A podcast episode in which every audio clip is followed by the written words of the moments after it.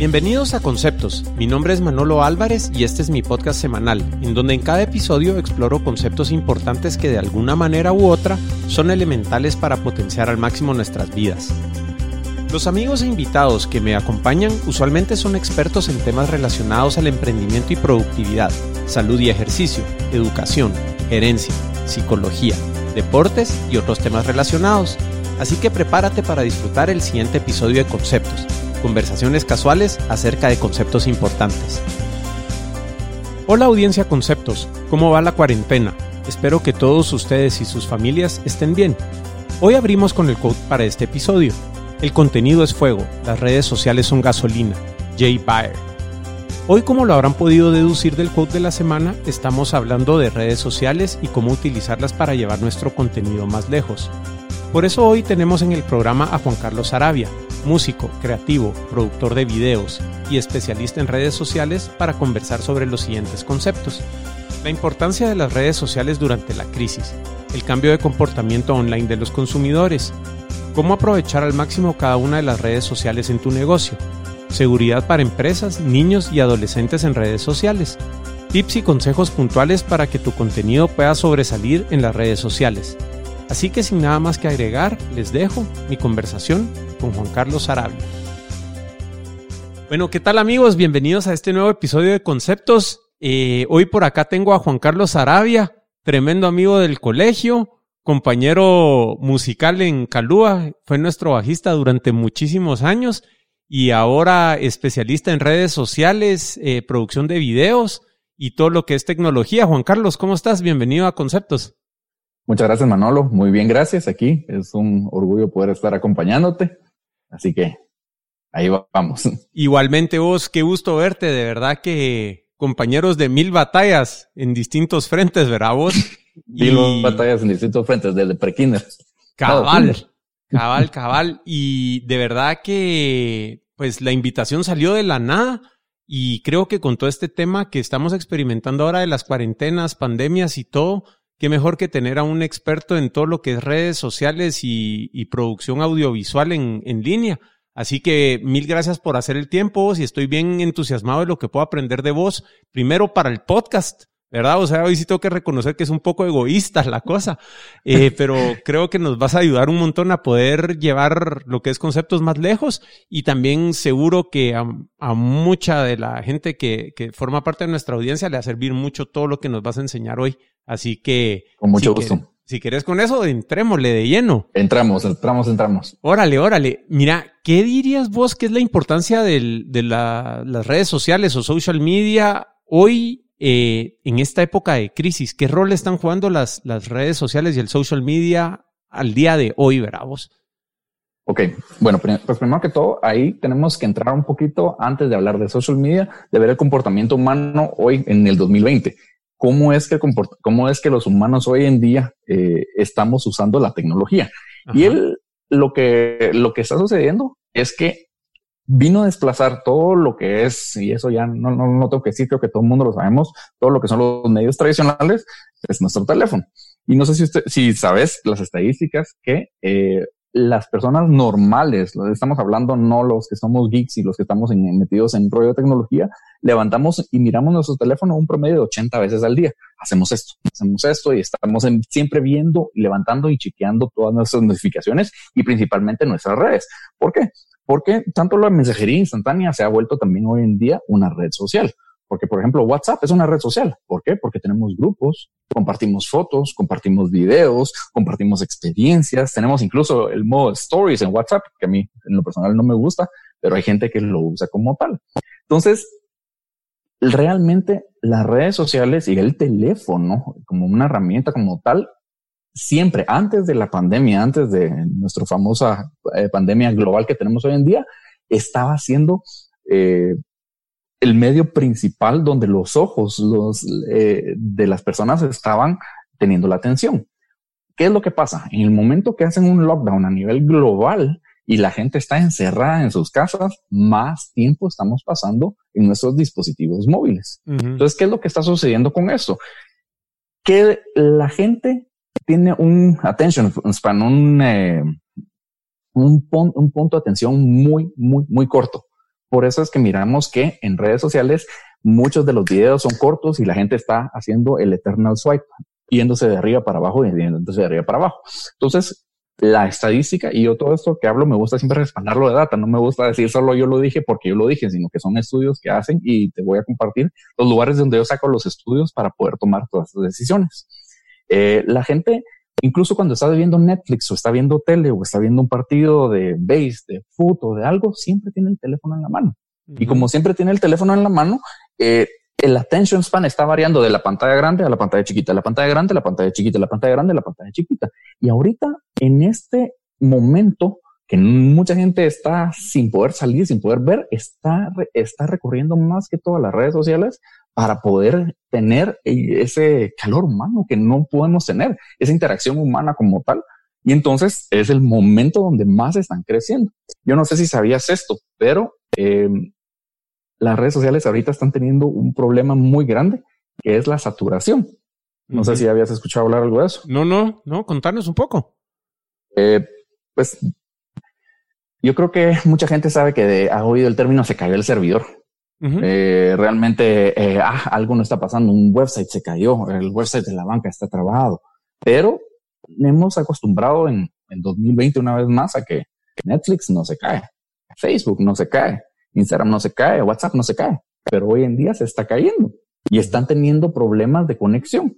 Facebook sacó un comunicado en el cual a partir de este lockdown la gente está usando Facebook de una manera, perdón, no Facebook, sino que todas las plataformas de Facebook, las principales Facebook, WhatsApp e Instagram, de una manera tan grande que no se están dando basto.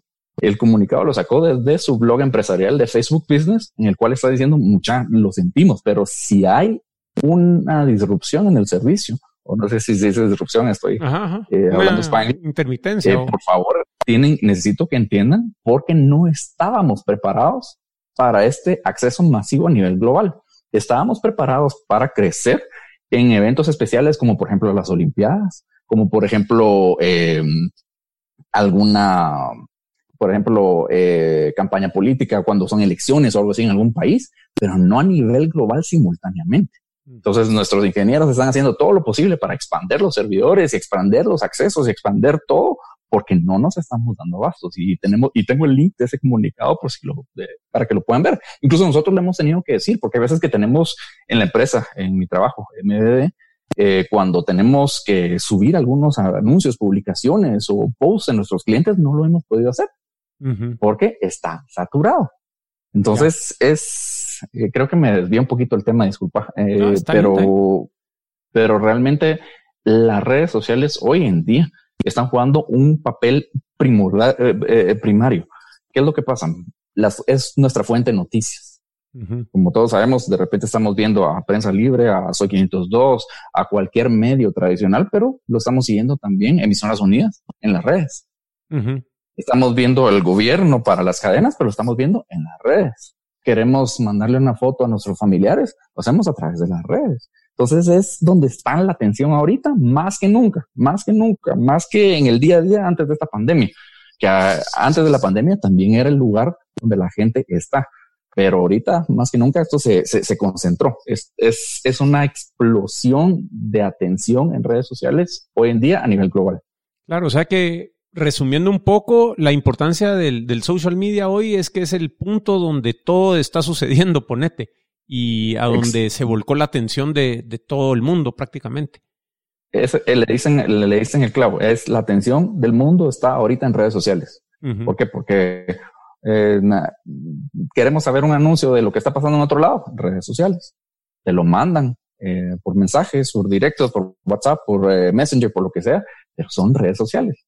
Claro. Y, es una cosa que, mucha gente no, no, cuando piensa en redes sociales, saca, por ejemplo, la jugada a WhatsApp, porque lo miran como una herramienta de comunicación. Pero una vez más, o sea, yo estoy en, dos grupos con vos. Ajá. Y en los grupos que estamos haciendo, mandando memes, mandando chistes, mandando información, lo mismo que vas a ver cuando te metes en Facebook. Es una red social. Seguro. Y la gente no lo está tomando como una red social. Ya.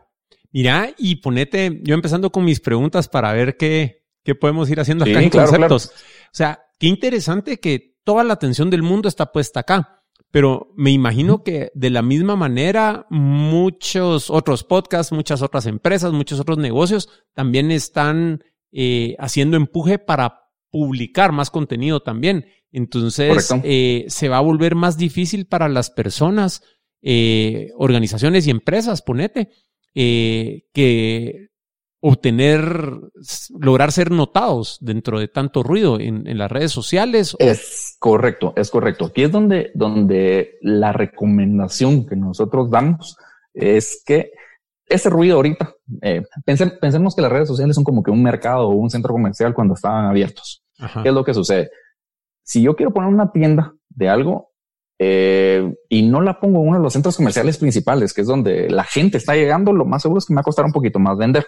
Hagamos la analogía de eso con las redes sociales. Entonces, eh, pero ¿qué pasa si yo entro al centro comercial o al mercado donde todos son eh, fuertes, todos están gritando, todos están tratando de hacer bulla y todos están tratando de competir por mis ojos, por mi atención? Ahí es donde viene la parte que lo que nosotros sugerimos es construir el brand, la marca. ¿Por qué? Y esa es la parte más difícil y es la parte que mucha gente piensa que solo con pautar en Facebook, con pautar en, Instagram, ya voy a lograr, resultados. Y lo hice una vez y lo logré y después vuelven a, a bajar.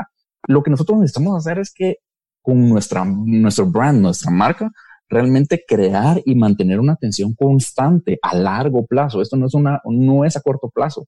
Eso tiene que ser a largo plazo que vamos regando a nuestros seguidores, o sea, dándoles a la atención, cultivándolos para que ellos sigan con nosotros. el error que la mayoría de gente comete en redes sociales es que no tiene una, eh, una agenda, una eh, una estrategia definida, un plan. Una, no, necesariamente una estrategia, sino que una constancia, perdón, es la palabra. Una constancia, sino que eh, en redes sociales la gente que te está siguiendo, que un seguidor que uno tenga nuevo, es un seguidor que vale la pena. La gente, los errores que cometen, perdón, me voy a desviar un poquito. Los errores que comete la gente en redes sociales es alguien me empieza a seguir.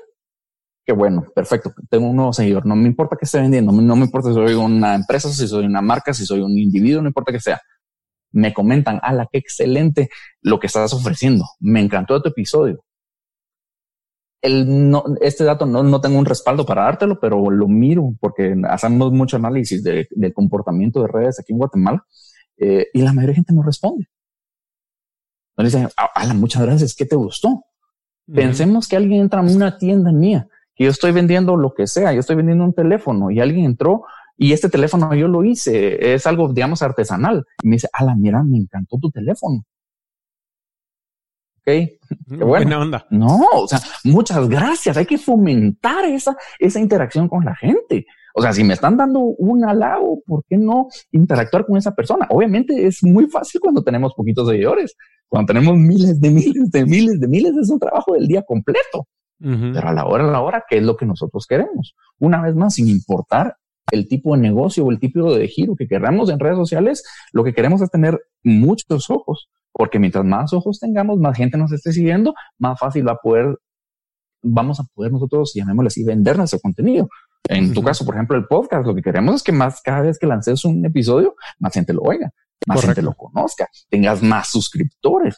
¿Por qué? Porque tarde o temprano, pues obviamente eso te va a servir también para alianzas comerciales, para poder vender esfuerzos publicitarios, para hacer un montón de cosas más. Pero de nada nos sirve si no tenés masa. Y esa masa crítica es la que es difícil y la tenemos que ir cultivando poquito a poco, poquito a poco en todas las redes sociales. Una vez más, esto es, yo sé que es sumamente difícil y no es algo que, que, que muchas veces lo puede hacer incluso solo una persona, pero mientras más presencia, presencia eh, estandarizada tengamos en todos los medios y sepamos en todas las redes, redes perdón, eh, le digo medios a, las a las redes y en cada una de las redes sepamos cómo mostrar nuestro contenido, es donde más éxito vamos a ir teniendo. No, yo creo que vos lo sabes perfectamente bien. No voy a postear lo mismo en Twitter que lo voy a postear en Instagram. Y no necesariamente lo mismo en Instagram que en Facebook. Y no lo mismo en Facebook que en TikTok no lo mismo en, y en WhatsApp, ¿verdad? O sea, son, son canales, medios diferentes y cada uno requiere de una atención un poquito más específica. Sí, pues vos y nos podrías explicar un poquito cómo difiere el tipo de contenido que más jala en las redes principales. Ponete, porque para contarte un poco, ponete, cómo cómo estoy haciendo yo ahora. Ponete mucho del contenido de, de conceptos y mi blog nace en WordPress. Y WordPress ahí tiene, mire, comparta a Facebook, a LinkedIn y a Twitter. Y tira un post a los tres, pues, y sea prácticamente lo mismo. Entonces, eh, pues siendo un poco el trabajo que haces y, los efectos esos de los robotitos y todo, que están súper cool, eh, ahí vamos a poner los links en conceptos.blog diagonal SOMED, S-O-M-E-D, de social media, ¿verdad? Para que puedan encontrar ahí el, los links al, al, trabajo de Juan Carlos. Pero veo que pones cosas muy distintas dependiendo de la red. Entonces, como que cuál es la fortaleza que podemos encontrar, ponete en un Twitter, Facebook, Instagram y, no sé qué, otro hay. vamos a tratar, de, vamos a tratar de, brevemente entrar a cada una y ir ver viendo qué es la fuerza.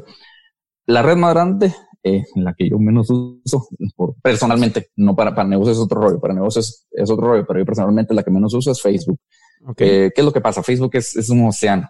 Y la mayoría de gente que lleva mucho tiempo ya en Facebook hablando a nivel comercial, o sea, para no, no mi, no mi perfil de Juan Carlos Arabia, donde salgo yo con mis hijos, mi esposa o lo que sea, sino que a nivel comercial saben y sabemos de que hacer un post, aunque yo tenga un millón de followers en Facebook, un millón de seguidores, ese millón de personas no van a ver mi post, porque es lo que es pay to play, ¿verdad?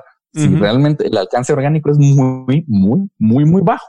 Hoy en día nosotros lo miramos, páginas que tienen 500 mil seguidores, fanpages, y hacen un post y tiene dos likes, dos likes de 500 mil seguidores. ¿Verdad? Entonces es pay to play, pay to play. Tenemos que irle metiendo pauta para que realmente llegue a un alcance de masa crítica. O sea, ¿qué es, lo que pasa en Facebook? Pregunta, te, voy a interrumpir, perdón. Sí, sí, sí, sí, sí, dale. Es paja que si yo construyo 20 mil, 30 mil, 100 mil followers en Facebook, cuando yo tiro un post, le va a llegar a todos mis followers. O sea, el algoritmo no. Ojo, dependiendo. Si es una comunidad, sí. Si es un, eh, eh, si es una comunidad, lo más seguro es que sí. Pero si sos una fanpage, yo te puedo mostrar la data de la mayoría de fanpages grandes que nosotros manejamos, o de clientes, o de, o de, o de empresas. Es muy bajo el alcance que va a tener. Bajísimo, pero bajísimo. Como te digo, te lo puedo decir con varias que nosotros manejamos. Eh, pues no me gustaría dar los nombres, pero te los puedo mostrar en privado si no. Eh, 500 mil seguidores. Dos likes, dos likes. Sí, pues vos y la, diferencia. no es nada. No es nada. La, no es nada. La diferencia entre un fanpage y una comunidad es el group, el Facebook group. Es el Facebook group, correcto. Ya. El Facebook, el Facebook Group vale oro, vale oro si lo logras manejar, pero obviamente no todas las empresas o no todos los negocios van a poder crear un grupo.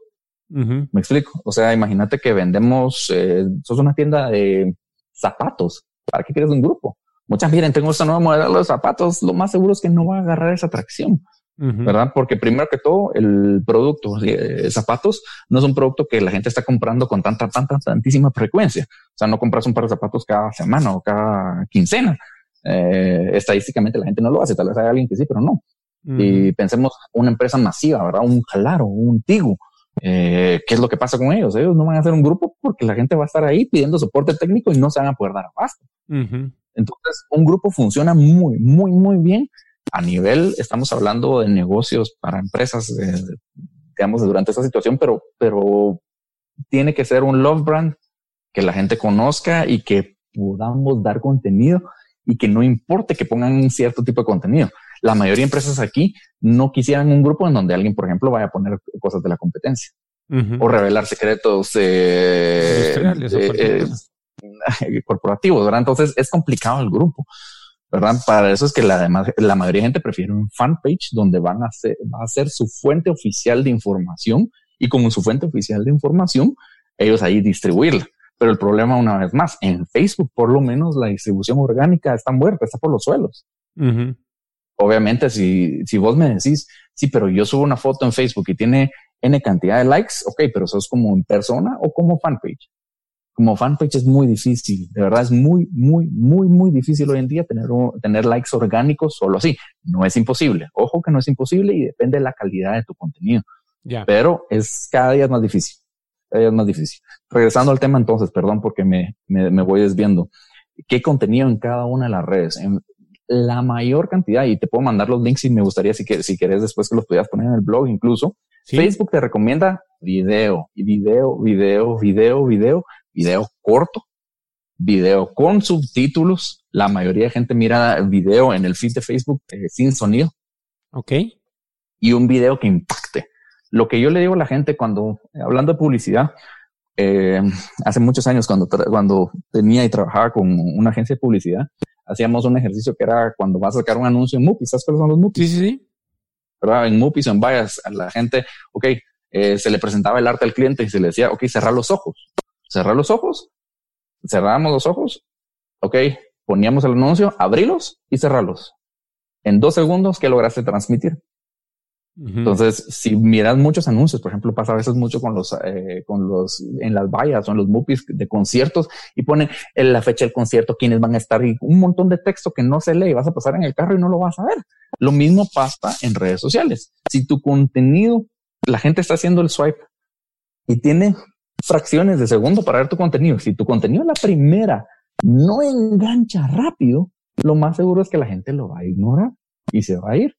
Por eso las guías de Facebook, eso, como te digo, no, no me lo estoy inventando yo, sino que está publicado directamente en el blog de cómo crear contenido para Facebook a nivel de empresas. Te dice, número uno, video vertical. El video horizontal, dejémoslo para Netflix y para YouTube. El video horizontal no es la manera de estar en redes sociales. Es la gente no quiere rotar su teléfono para ver algo y después regresar. Rotar y regresar no quiere, estadísticamente no lo quiere hacer. Quiere verlo en formato vertical. Sí, pues. Entonces, Facebook, video, video, video, video, video, video, video corto, video que sea engaging, video que te capte la atención rápido y que la gente en los primeros segundos ya sepa qué es lo que va a ver. Pues. Si yo quiero hacer un video que sea como que muy eh, de tensión, de drama y que en el segundo 40 empiece la acción, la mayoría de gente no lo va a ver. Sí, pues por eso es que me tuviste media hora antes de que empezáramos a grabar jodiendo con la GoPro.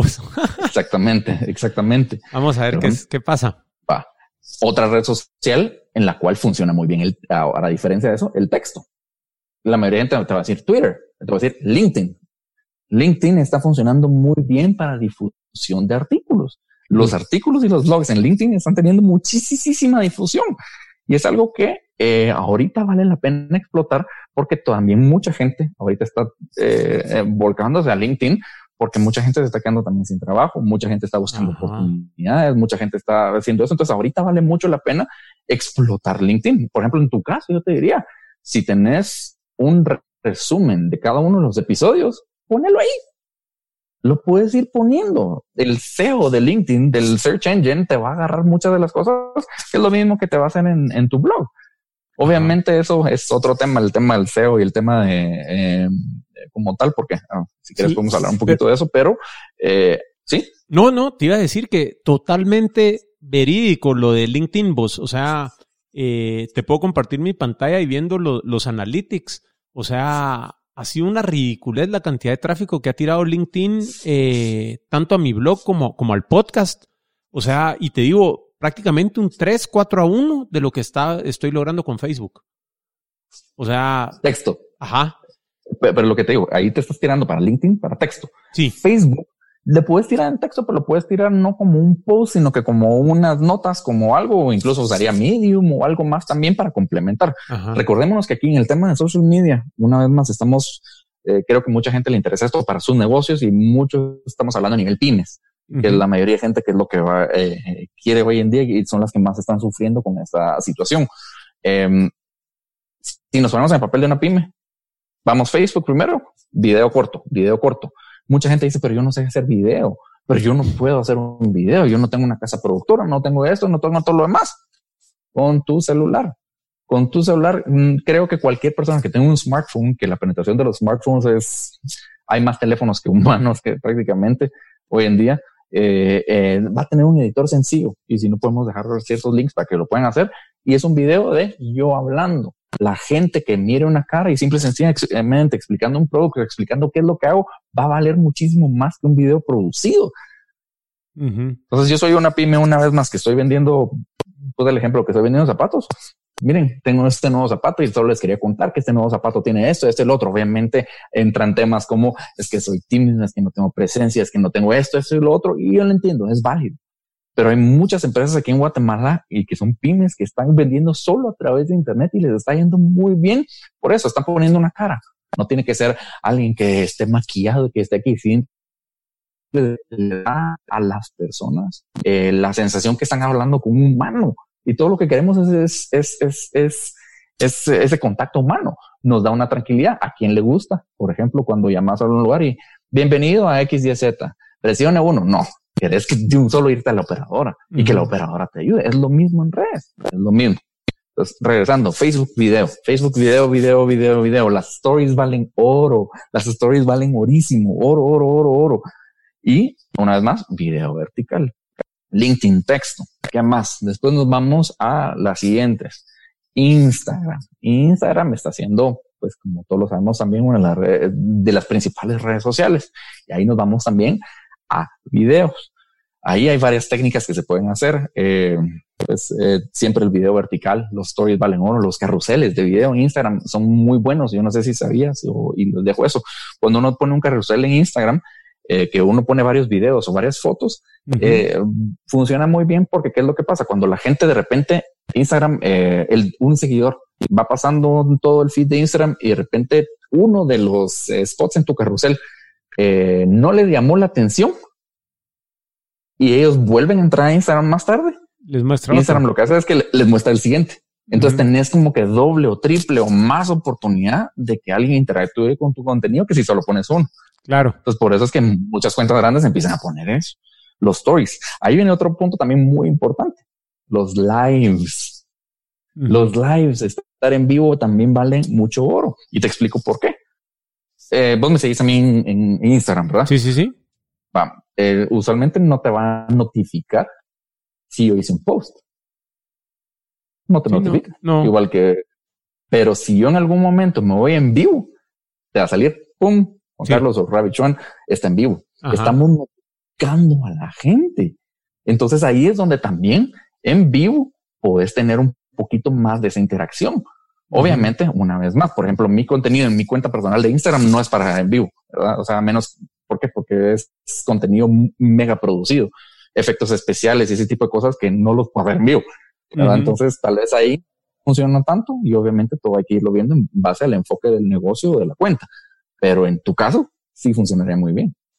Como que ahorita tirar el episodio en vivo ahorita. Ajá, ahorita podríamos tener, por ejemplo, preguntas de la gente y esas que han grabadas para el podcast como tal en sus medios de difusión. Sí, pues. ¿Verdad? Y ese en vivo funciona muy bien para Facebook y para Instagram. Los dos nos funcionan muy, muy, muy, muy bien. Vamos a avisar a la gente, mira, aquí estoy, aquí estoy en toda esa bulla que estábamos hablando hace un ratito. ¿Cómo hacemos para, para resaltar esa bulla? El en vivo es una de esas maneras. Sí, pues. Ok. Y luego nos vamos a, ¿qué más? Eh, yo estoy haciendo mucho push, muchísimo, muchísimo push a TikTok. ¿Por qué? Porque la mayoría de gente, y te he puesto, o sea, que la mayoría de gente que vos conoces y el paradigma que tienen de TikTok es, ah, es donde salen güiros bailando niños bailando y, niños únicamente eh, bailando y haciendo memes o, cosas que no te llaman la atención, por decirlo así. Pero realmente no, ya no es así. Eso es el paradigma de lo que la gente se quedó. TikTok es una plata, es un mini YouTube. Eso es. TikTok es un mini YouTube, en donde hay también incluso videos producidos en formato vertical, en los cuales la gente está posteando las cosas ahí y no es gente solo bailando. Cuando abrís TikTok por primera vez, lo más seguro es que te vamos a usar solo gente bailando y haciendo lip sync. Pero al igual que si abrís YouTube por primera vez y no tenés una cuenta, te va a salir videos que no te interesan. En el momento que ya te vas metiendo, ya se va personalizando tu experiencia y vas a ver cosas ya más relevantes a tus intereses. Yo sigo cosas de fotografía, sigo cosas de business, sigo cosas de eh, efectos especiales, sigo a cosas de negocios, sigo a entrepreneurs. O sea, Mark Cuban está en TikTok. Te lo pongo así. Sí, pues. O sea, ya no es niño solo de eh, 12, 14 años haciendo burradas, ya no lo es. Ya. Entonces, y es una plataforma de donde, donde te puedes ir viral muchísimo, más grande que las otras, más fácil y más rápido todavía. Entonces, también videos cortos, videos cortos. Si te das cuenta, el tema sigue siendo videos. videos cortos, videos cortos, videos cortos, videos cortos. Por eso te decía yo, por ejemplo, en tu caso, a mí, eh, yo lo que quisiera es varios de los episodios que he oído de conceptos, usualmente siempre hay ciertos temas que son los que son como que el highlight del, del podcast. Por ejemplo, cuando estaba hablando Manolo Cáceres de, de todo lo último, eh, ¿qué es lo que pasa? Hay un extracto que podemos sacar que va a durar tal vez 15, 20, 25 segundos. Ajá, sí. segundos. Pero si es extracto, vos lo puedes poner en todas las plataformas vas a tener más difusión. Y es una manera de decir, miren muchachos, aquí estoy, aquí estoy, aquí estoy, aquí estoy, aquí estoy, aquí estoy, aquí estoy, Y después ya la gente a los que les interese van a llegar a tu medio de distribución principal, que es el podcast, que lo puedo ir en Deezer, en Spotify, en eh, todas las plataformas de podcast, en tu sitio web o lo que sea. Sí, pues. Pero es una manera de, de, de, despedazar eh, todo esto, que es lo que hacemos en social media. Realmente ponete a pensar las empresas qué es lo que hacen no me importa qué empresa sea, pero cualquier marca hoy en día que realmente eh, utilice el poder de social media empieza a sacar pedacitos por todos lados. Sí, pues. Y eso. Pero, puedo seguir hablando de más plataformas, pero creo que esas son las principales hoy en día. No sé si querés que, analicemos un poquito alguna otra. Pues ponete, eh, me han hablado mucho de, YouTube. Me preguntaron bastante por, por YouTube, que querían ver, o sea, ponete, todavía hay muchas empresas que están con el paradigma del anuncio tradicional de tele, ponete, ¿verdad? Vos, eh, ¿qué pueden hacer estas empresas en, en, YouTube, ¿verdad? Vos, en lugar de, estar invirtiendo en hacer anuncios en canales eh, de medios tradicionales, pues, ¿cómo, ¿cómo puede jugar YouTube para las personas que están interesadas con eso? Ok, mira, YouTube a mí me encanta y YouTube es, eh, voy, a, voy a revelar algunos unos secretos que son así de que valen oro. Eh, yo miro YouTube de dos maneras, de dos diferentes maneras. Una es para el contenido de la publicación de los propios videos. Creo que se acaba de parar algo ahí. Sí, yo sigo vivo. Entonces, eh, diferencias de YouTube, porque una vez más, YouTube es una red social. Eh,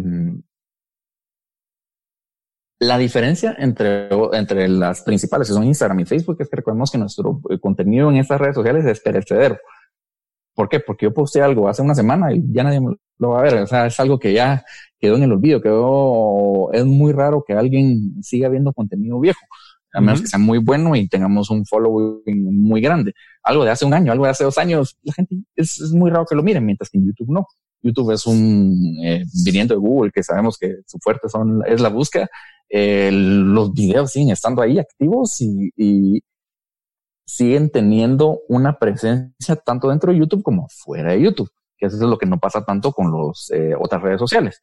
Por ejemplo, mm, hablando, por ejemplo, de, SEO, Search Engine Optimization y de presencia en Internet ahorita, mm, estoy haciendo una pausa aquí ahorita esto. La mayoría de gente entra a Google mucha gente también nos dice, ah, yo necesito tener presencia en Google, ¿verdad? Y tener el famoso SEO, Search Engine, Search Engine Optimization. El problema con esto es que tener Search Engine Optimization no es de la noche a la mañana, ¿verdad? Tenemos que meternos Google Consult, tenemos que hacer un montón de otras, otras cosas más. Pero siendo YouTube de Google, si yo pongo un video en YouTube que es gratis y pongo, por ejemplo, eh, este es el mejor café de Guatemala por tal y tal cosa, y ese es el título, te va a colar entre los resultados de YouTube. Cualquier búsqueda que hagas ahorita en tu computadora que tenga un video relevante en YouTube, YouTube te lo va a tirar hasta el principio. Entonces es una manera de colarnos en los resultados orgánicos de algo que la gente está buscando. Recordémonos que las redes sociales, la mayoría de gente no entra a buscar cosas, sino que yo entro y el contenido viene a mí. Viene a mí, viene a mí lo que me estén tirando, ya sea eh, pauta publicitaria o contenido de la gente que yo sigo, pero me está viniendo a mí el contenido, pero yo no lo estoy pidiendo. Cuando yo entro en Google es contenido que yo estoy viendo buscar directamente. Entonces yo entro en Google y meto, eh, quiero ver cuál es el mejor café de Guatemala, por decir un ejemplo. Quiero ver eh, dónde pueden reparar mi carro. Quiero ver dónde algo. Y si hay un video en YouTube que tenga ese texto, me voy a colar hasta encima de páginas de que lleven años. Entonces, ese es el primer secreto de YouTube que ha funcionado muy bien, que la gente no lo aprecia y no lo utiliza como una herramienta de SEO. Y aparte, aparte, aparte, aparte, está el buscador dentro de YouTube como tal, que también sirve para exactamente lo mismo, para poder eh, encontrar contenido a la media. Y regresando al tema de, las empresas que me decías de YouTube, de que te digo que para YouTube es importantísimo. No sé si te referías a los anuncios dentro de YouTube o sí, al sí. contenido. O sea, ambas, porque me han preguntado de, de las dos, ¿verdad? O sea, ¿cómo puedo generar yo contenido para promover mi marca? ¿Verdad? Y esa, esa, es la primera respuesta. La primera Ajá. respuesta es, es, es, es, esa directamente.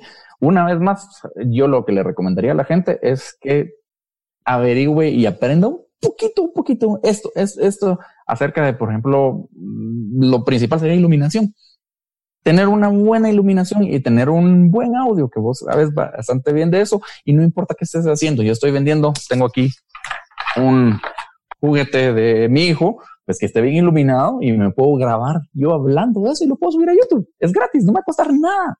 Uh -huh. Nada, nada, nada, nada. Y simple y sencillamente, en el momento que yo lo subo y pongo una buena descripción de lo que yo estoy vendiendo y lo que yo estoy haciendo, ahí estoy, tengo presencia que no me costó un centavo y que si la pongo el texto correcto de lo que la gente está haciendo, la gente va a llegar.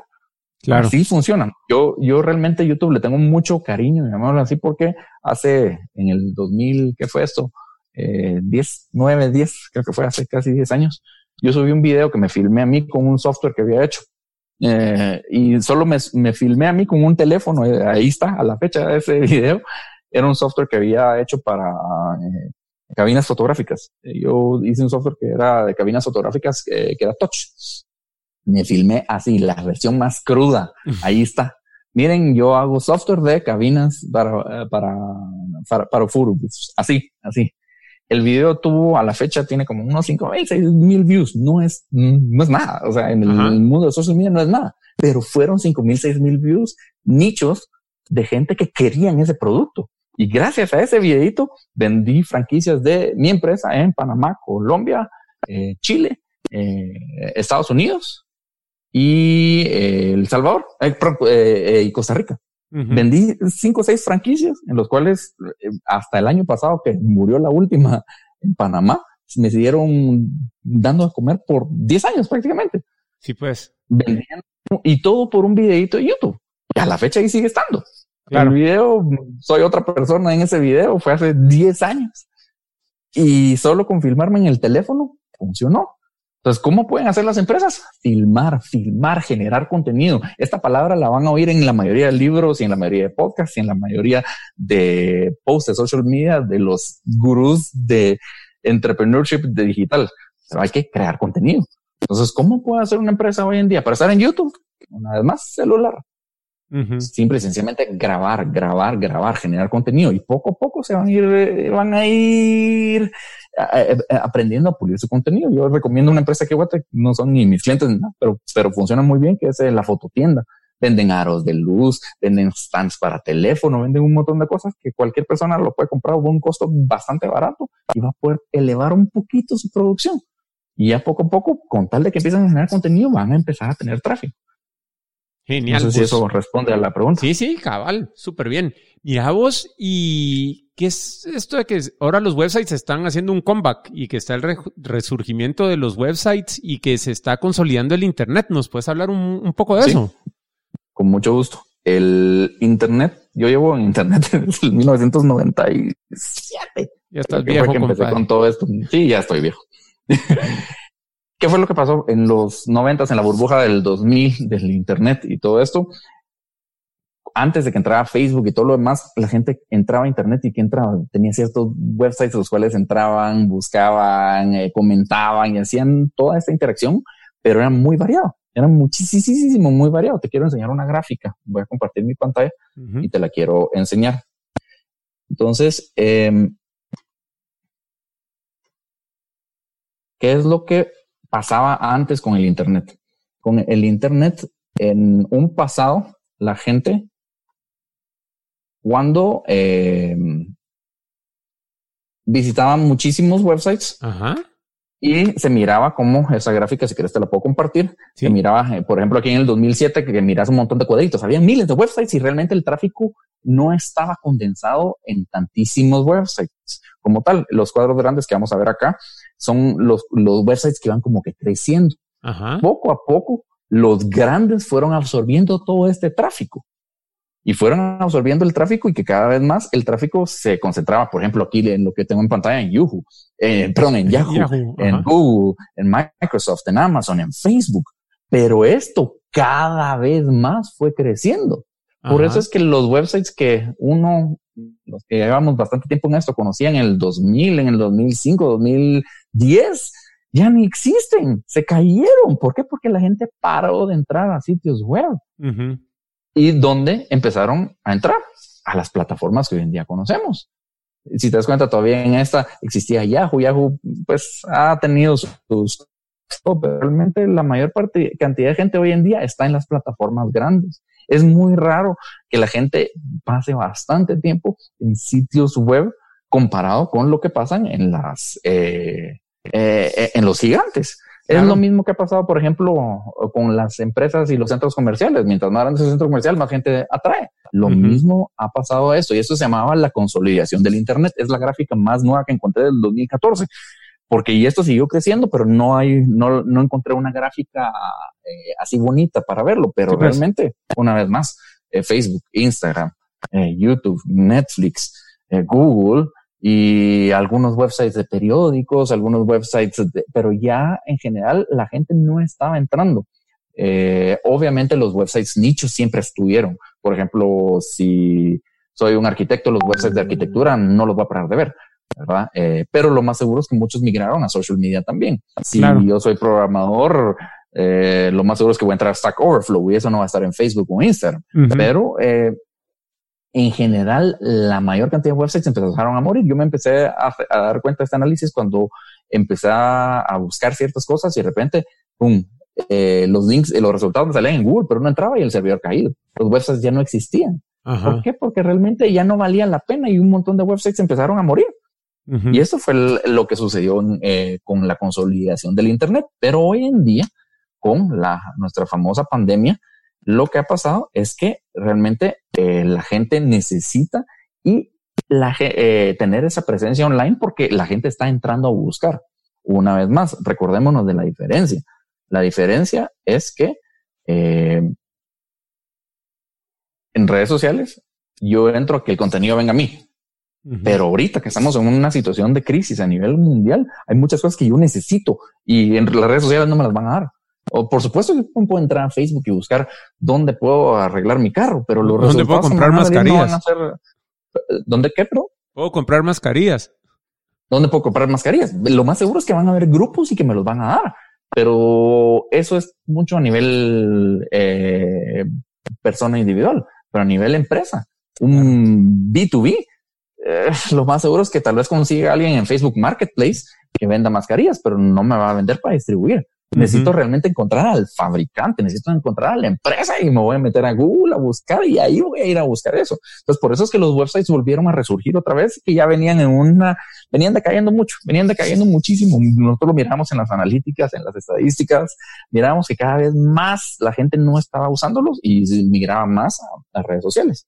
Pero ahorita está cambiando mucho otra vez y la gente está yendo a buscar.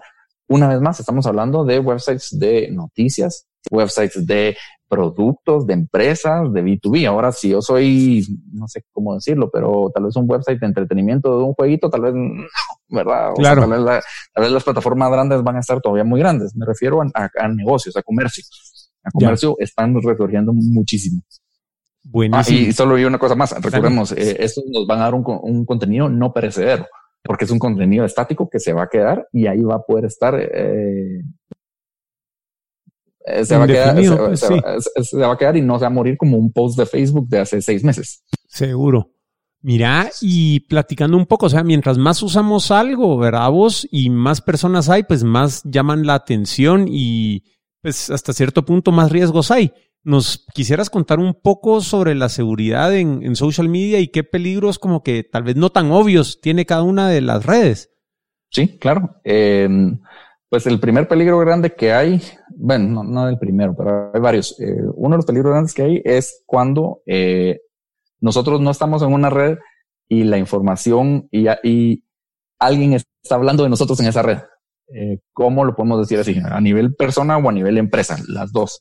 Pensemos que yo tengo una vez más, soy una pyme y de repente, ¿qué hago? Distribuyo plantas. Y yo digo, ay, no, mejor no me quiero meter a Facebook porque en Facebook, pues, es, eh, no es para mí. Yo soy más moderno, voy a un crowd más hipsters y voy a gente eh, menor o algo por el estilo. Entonces, mejor no me voy a meter a Facebook porque Facebook ya está muy viejito, por decirlo así. ¿Qué es lo que pasa? De repente alguien podría agarrar mis fotos que estoy poniendo en otra plataforma y ponerlas como ellos mi competencia. Y lo hemos visto pasar en cantidad de veces. A mí me ha pasado. Mis propios videos los han agarrado y es más, el día de hoy me pasó. El día de hoy me pasó con uno de mis videos de, efectos especiales. Dos cuentas grandes de Facebook, una con 400 mil eh, personas, publicaron mis videos sin dar créditos. Sí, pues. ¿Verdad? ¿Y qué es lo que pasa? Como yo no publico esos videos en Facebook, no me di cuenta hasta que alguien me avisó, mira, tus videos están en esta cuenta tal y tal que tiene y están teniendo miles de comentarios y miles de visitas y, fue su top video. El riesgo, yo no me había querido meter en Facebook con mis cuentas de videos porque no me gustaba tanto, no me gusta tanto Facebook en ese sentido. Pero a nivel empresa, si no estás en Facebook, alguien te puede robar tu contenido y ni siquiera te das por enterado. Y pues. las herramientas de business que tiene Facebook sí son excelentes, la verdad. Entonces vale la pena aprovecharlas para poder llegar a una audiencia captiva que quiera eh, tu contenido como tal. Sí vale muchísimo más la pena. Uno, eh, ese es un peligro. El no tener control de mi presencia en una red social es bien delicado. Por eso es que, por ejemplo, yo le digo muchas, eh, a muchos de nuestros clientes y a las empresas, viene, eh, una reunión hace poco en la cual una empresa aquí en Guatemala iba a sacar un producto al mercado em, alimenticio, llamémoslo así, porque no ha salido, no lo puedo decir tampoco. Entonces vienen y están hablando con los abogados de las patentes, de los nombres de las marcas comerciales y todo, y habían aterrizado en una marca comercial y nunca los gerentes se pusieron a pensar en Internet y redes sociales. Y les digo, ¿de qué sirve que hayan generado y patentado un nombre, una marca y todo? Y de repente van a querer ir a Facebook, Instagram, Twitter, todo lo demás. Y el handle, el username no está disponible. Ah, la gran. ¿Me entiendes? O sea, sus usuarios van a estar ahí. Ahí es donde más se van a comunicar. Entonces, el peligro de no estar es voy a perder audiencia, voy a perder ojos, voy a perder una audiencia cautiva y, y, clientes potenciales. Peligros ya más a nivel personal, obviamente tenemos desde el cyberbullying, que pasa muchísimo, eh, en Instagram ha sido muy famoso que hay eh, que, mucha gente entró en depresión porque estaban viendo los lifestyles de las personas. Eso es a nivel ya persona. Eh, claro. Individual, ¿verdad? Y que no se, no podían compararse con el estilo de vida que llevaban sus amistades y que las personas viajando y que las personas teniendo los carros, la vida, la casa, el lifestyle y eso les da mucho mucha ansiedad como tal. Eso es principalmente eh, una de las razones donde la gente más crítica y, y había mucho problema con social media. Aparte, creo que has oído hablar de la eh, dopamina, eh, de la adicción a la dopamina, a los likes y todo, que también ha, ha causado que muchas personas no logren controlar y manejar y entran en depresión cuando no tienen una aceptación en social media. Entonces, eso es otro peligro. Eh, otro peligro muy grande que hay en ese sentido es eh, también los niños, ¿verdad? O sea, hay mucha gente que tiene eh, niños pequeños y que están, eh, por ejemplo, en TikTok, la segunda vez que lo menciono, que a mí me encanta esa plataforma, pero es sumamente delicada. ¿Por qué? Porque la mayoría de adultos dicen de plano que, ay, no, yo no estoy ahí porque solo, una vez más, solo hay niños bailando y no es para mí. Y, pero mi hijo sí lo tiene. Eso es lo que siempre me dicen a mí. Mi hijo mi hija sí lo tiene y la cantidad. Y, me dicen, pero es que no te preocupes porque como es para niños, no hay, por ejemplo, pornografía. Y sí, lo más seguro es que no vas a encontrar pornografía o no vas a encontrar violencia. No lo vas a encontrar. Eh, porque tienen una cantidad de moderadores que están vigilando el contenido y obviamente tienen todas las herramientas para reportar un contenido cuando no es, eh, no es apto para una audiencia de menores de edad o mayores de edad, no importa. Pero lo que hay es mucho, eh, llamémoslo así, innuendo, llamémoslo empezar a hablar las cosas en un doble sentido que la gente no tiene ni idea. Entonces, cuando yo miro mi, yo tengo una hija de 10 años y que me ha dicho que quiere estar en TikTok, le dije, no, señorita, no, no, no, no quiero.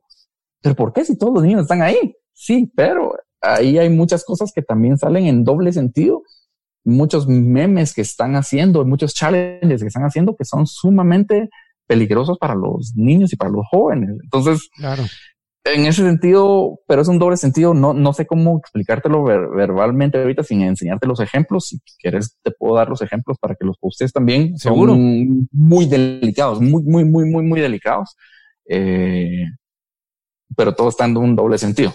Una vez más, regresando a, a, pymes, a empresas y todo, el peligro más grande sí creo que debería ser el no tener control sobre lo que está diciendo la gente eh, de mis productos, de mi marca. El no saber hoy en día ya no se excusa. Sí, tengo los ojos cerrados, entonces aquí no pasa nada. Aquí no pasa nada. Qué grueso vos, qué grueso. Eh, mira, y con temas de ciberseguridad, ahora que andamos con esto de riesgos y todo, ¿cómo, ¿Cómo ves el, tema de, la ciberseguridad y redes sociales desde tu experiencia?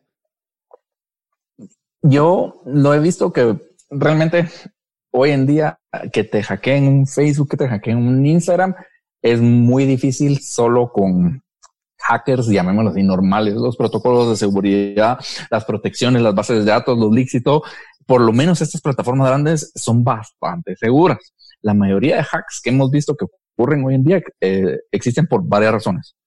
Razón número uno, tratar de comprar, por ejemplo, followers y conectar mi cuenta de redes sociales a un servicio de followers, de likes o algo. No lo hagan, eso es lo más delicado. Usualmente ahí hay muchos flags y empiezan a haber problemas y pueden violar la seguridad de tu cuenta a pesar de que usan un montón de protocolos que o y que segundo factor de autenticación y todo, hay ese tipo de problemas. Número uno. Número dos, eh, el tema principal también de compartir, de usar el mismo password. La minoría de gente que yo he hablado y he visto aquí en Guatemala, eso no es un estudio mío, un estudio global, sino que es estudio mío nada más, no saben ni siquiera qué significa la doble autenticación. El, perdón, la autenticación de dos factores. Ya. ¿verdad? Mm, para los que no saben qué es eso, es yo te puedo dar a vos mi password de mi correo, de mi Facebook o de mi Instagram. O sea, te lo puedo dar mi usuario y mi password y no puedes entrar a mi cuenta. ¿Por qué? Porque cuando alguien trata de entrar con mi usuario y con mi contraseña, me manda una notificación al teléfono y me dice, alguien está tratando de entrar a tu cuenta. ¿Le quieres dar acceso? Sí o no. Claro. Entonces, aunque tengan mi usuario y mi password, no van a poder entrar, a menos que tengan mi teléfono que está protegido con eh, facial y huella, ¿verdad? Claro. Entonces es muy, muy, muy difícil a menos que los usuarios no tengan el control de su eh, eh, de su cuenta y sean eh, usen el mismo password en todos lados, definitivamente puede pasar, ¿verdad? A cada rato nos enteramos que hay bases de datos gigantescas de leaks de passwords de que hackearon otro website X u otra plataforma. Y si usamos el mismo password y el mismo correo, puede ser que si alguien logre entrar. En el caso, por ejemplo, de los House Party, ahorita House Party dice que no hay a la fecha. Ellos siguen insistiendo que no hubo un data breach. No sé si lo has visto, pero ofrecieron incluso un bounty de un millón de dólares diciendo, ok, quien me logre probar que a través de mi cuenta no lo eh, hay un breach y les damos un millón de dólares, así de grueso. Pero es raro porque la mayoría de usuarios que instalaron House Party han tenido eh, algún tipo de data breach. Entonces yo no sé si es por la conexión que usaron una autenticación en Facebook y ahí en algún momento algo, algo pasó, no lo puedo decir, no lo sé exactamente, pero sí hay muchísimos reportes de gente que con House Party han tenido problemas. Entonces, ¿qué, pues es, qué, haces en ese caso? ¿verdad? Mi sugerencia es mejor no usemos House. Sí, si, si, la mayoría de gente lo estaba usando, no lo uses, mejor usa Zoom, mejor usa algo más, ¿verdad? Instagram, WhatsApp, lo que sea. Hay muchas herramientas, incluso hay muchos websites hoy en día que están teniendo comunicación eh, a través de w, eh, WebRTC, no sé si lo has oído. No, eso sí, no es, es una calidad de video impresionante y todo es a nivel del browser, porque es peer-to-peer. Pues. es, increíble, mucho mejor que Zoom. es pues. increíble, increíble, increíble. Eh, pero la gente solo, mucha, la mayoría de gente se va porque, ah, oíste, oí que House Party estaba cool, bajémoslo. Sí. Y sí, es cool, está, está bien, pero lamentablemente sí hay reportes. Yo incluso en uno de los grupos que tengo con vos, me, alguien mencionó de House Party y yo dije, miren muchachos, no hay reportes de que en efecto haya habido, habido un, data breach, pero siguen habiendo reportes de gente que desde que lo instalaron pasó algo. No sé sí, hombre. Vos, y, y, mira, otra, otra de las preguntas que nos han estado llegando es respecto a las apps y los mercados de apps Y eso en la relación con, con, las redes sociales y la crisis, o sea, ¿cómo juega ese triangulito de, de apps y, y, social media y la crisis? ¿vos? Mira, las apps, yo hoy en día llevo muchos años diciendo a la gente, no hagan apps, no hagan apps a menos que sea un app nicho absolutamente necesario. ¿Por qué? Ejemplo, viene mucha gente aquí y quiere, pasa mucho con los centros comerciales. Los centros comerciales aquí empezaron a hacer sus apps, pero estadísticamente hablando, la gente tiene, creo que vamos por 45 apps instaladas en su celular y no quiere más. ¿Por qué? Porque tienen todos sus social media tienen su navegador, tienen sus apps de música, tienen algunos jueguitos, tienen sus apps de organización, las eh, sus fotos, video, las del banco. No quieren más. Y si nosotros miramos la, eh, la cantidad de apps que hay en cada uno de los App Stores, tanto el de Google como el de Apple, es, que son millones, no, tengo ahorita el último dato por cuántos van, pero la cantidad de apps que hay y lograr que alguien instale tu app y que la mantenga y que la use, es las, las estadísticas son sumamente bajo. O sea, una en cinco millones. Sí. Y estamos compitiendo con. Entonces, ¿qué es lo que pasa? Hacer un app no es, no es barato, es sumamente caro para la mayoría de mortales. Entonces, ¿qué es lo que sucede? Pagar miles de miles de dólares o quetzales por un app que la gente no va a usar. Yo no lo recomiendo. No, es un modelo de negocio, ¿verdad? No es el, no, no, no lo es, a menos que sea un app nicho. ¿Qué lo pasa? Por ejemplo, nosotros trabajamos apps para algunos clientes que hacemos eh, el app, pero es nicho, es para uso de ellos exclusivamente, para reporterías, para controles, para accesos, pero es de ellos, no está abierto al público. Hacer un app perfecto, que te va a quedar muy bien y te va a servir, porque la comodidad de un app es inigualable. Entrar a tu teléfono, apachar un botón y ya estás adentro, es, es inigualable. Eh, realmente eh, funciona muy bien, pero para una pyme, para promocionar sus propios servicios o para hacer una compra o una venta, no vale la pena. La verdad es que los navegadores y el web móvil hoy en día es tan bueno que, ¿por qué? O sea, ah, quiero pedir mi hamburguesa a domicilio o mi pizza a domicilio. Ah, permíteme, tengo que bajar un app. Mm, ah, no tengo espacio. Ah, me tengo que registrar. Ah, tengo que hacer. Se empieza a volver más una incomodidad. Ahora bien, si es una comida a domicilio, por ejemplo, y la estoy pidiendo cada dos veces a la semana, perfecto, hace tu app, bájalo, vendelo y todo lo demás. Pero si sos una tienda que, por ejemplo, eh, hoy en día todo el mundo quiere tiendas, ¿verdad? Todo el mundo quiere vender. Eh, pero, por ejemplo, de juguetes y mi clientela me ha comprado un juguete estadísticamente y lo más seguro es que me vuelva a comprar otro a los seis meses o al año. No lo hagas, bajar un app. No tiene sentido, no tiene sentido. La gente se va a frustrar y la gente a la hora, a la hora me lo que hacer es, ay, no, mejor llamo. Pues ay, no, mejor le mando un WhatsApp. Entonces yo les digo a la gente, aléjense de los apps si no son vitales. Ahórrense el dinero. Hemos tenido clientes que han eh, dicho, bueno, miren, yo quiero hacer un app, perfecto pero fíjense que lo voy a hacer con X y Z, delen. Y después uno se mete a ver las estadísticas, por lo menos en Android son abiertas. El número de installs en iOS no. Sí. Y uno mira y 45 installs. Perdón, 100 installs, menos de 100 installs. Sí. Y pagaste 10 mil dólares. Salió caro cada instalado. Salió cada, cada, cada, instalado, no vale la pena. Sí, Mira, y pues desde que te conozco estás bien metido con, con todo este tema de, de seguridad y, y, como que, que es cierto y que no es cierto y te fascina andar ahí investigando y viendo, por no decir otras cosas. Fake news, ¿sí? sí. cabal. O sea, ¿cómo está este tema de fake news y ponete el tema de crear histeria y todo este rollo? Porque la verdad que la cosa está seria, pues. Y, y la tecnología disponible para ¿Cómo es que dijeron ayer vos? Eh, malcabrestos. eh, la, tecnología disponible para la Mara que quiere hacer locuras es bien poderosa. Entonces, ¿en dónde estamos con esto de las noticias falsas, fake news y, y, eso respecto a la, la, pandemia? ¿Vos qué, qué, qué sabes de eso? los, los fake news están eh, una vez más, eh, el grupo Facebook los está moderando muchísimo. E incluso ellos están han sacado un comunicado que cuando detecten que hay fake news, los van a empezar a eliminar. Eh, sacaron que lo iban a hacer en WhatsApp. Yo no lo he visto que lo hayan hecho en WhatsApp todavía. Pero sacaron que también lo querían hacer. Obviamente está siendo moderado. Viene de papá Facebook, ¿verdad? Que vienen y con moderadores y con algoritmos y con lógica empiezan a detectar que si hay una noticia que es falsa, la quitan. Yo me enteré, por ejemplo, ahorita el caso de YouTube, que también quitó algunos videos de fake news.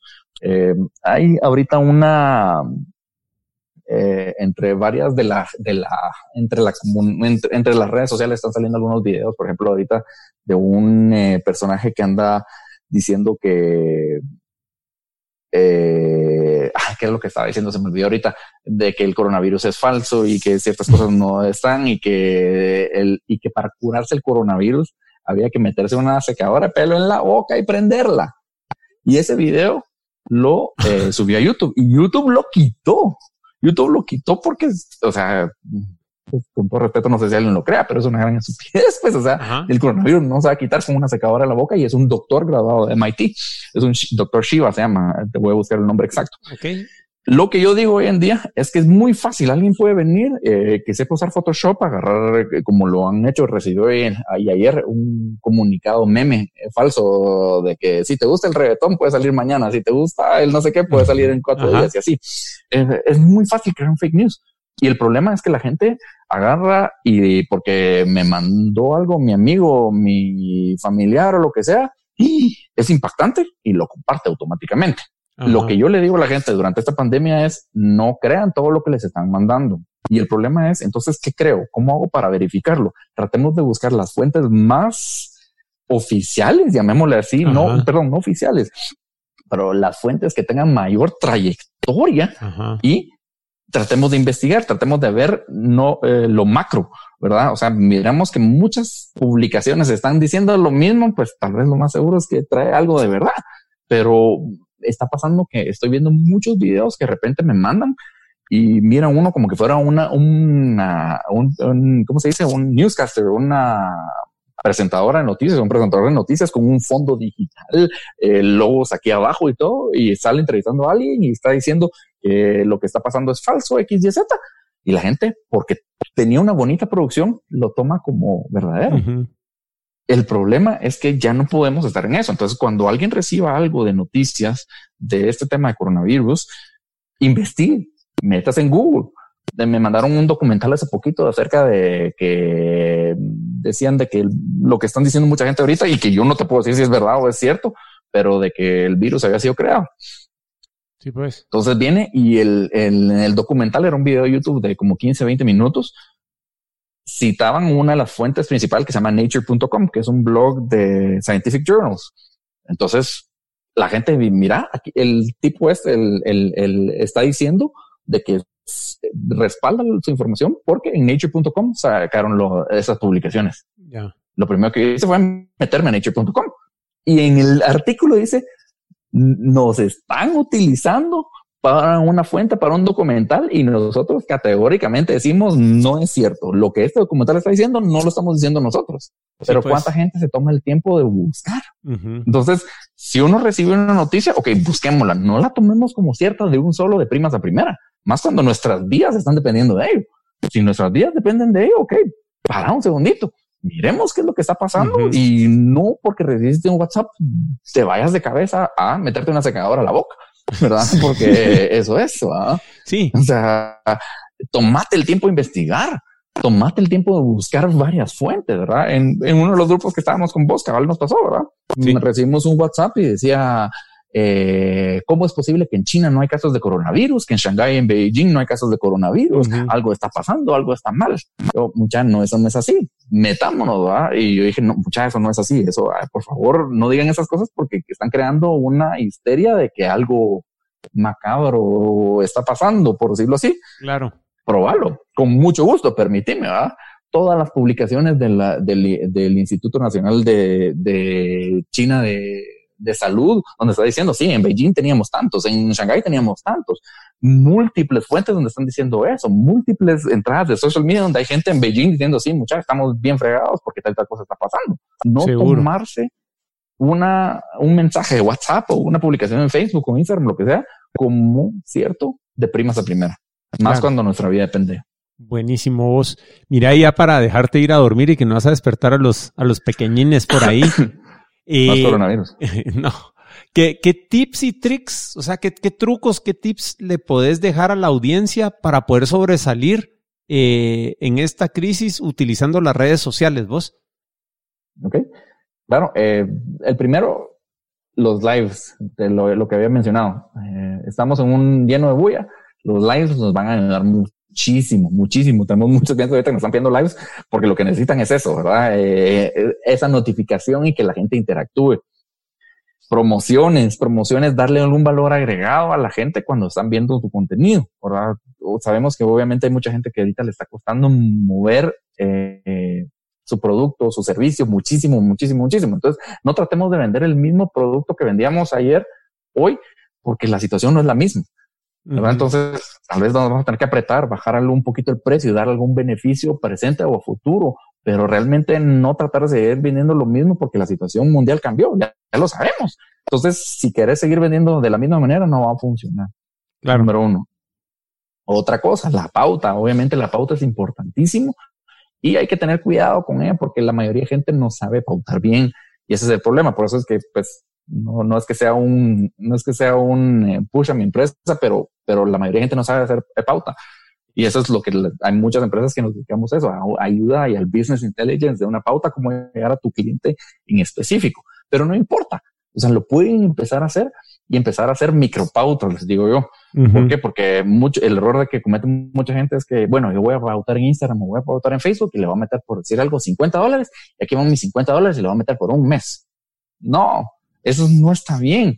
O sea, eh, estamos dejando, desperdiciando eh, espacios vitales de, del dólar que le estoy pagando yo a la pauta en, la red social eh, y necesitamos hacerlo un poquito más, eh, no escopetazo, sino que más más dirigido. Eh, directo, ¿verdad? Entonces, hacer micropautas, hacer eh, días especiales, horarios especiales, eh, segmentos especiales y empezar por poquitos si la gente no lo puede hacer para que empiecen a, a, medir, empezar a medir también. Porque, ¿qué es lo que pasa? Nosotros ya sabemos, dependiendo del tipo de producto, el tipo de cliente, el tipo de página, lo que sea, no, mejor no vale la pena los domingos. Eh, ¿Por qué? Porque estamos tirando un escopetazo al aire, ¿verdad? Mejor pautamos tampoco los lunes porque tal y tal cosa está pasando. Pautar solo los martes, pautar solo los jueves, pautar solo en ciertas, eh, ciertos pedazos. Y también depende mucho, porque una cosa es querer crear eh, un nombre, ¿verdad? Como, como, por ejemplo, oye, dos por uno, oye, dos por uno, oye, dos por uno, una pizza. Eh, es muy fácil, ¿verdad? Eso lo podemos tirar. Eh, lo otro también es lo que les decía, videos cortos, cortos, los videos cortos son oro no tratar de hacer formato largo, porque la gente no tiene la, el attention span, no lo va a tener.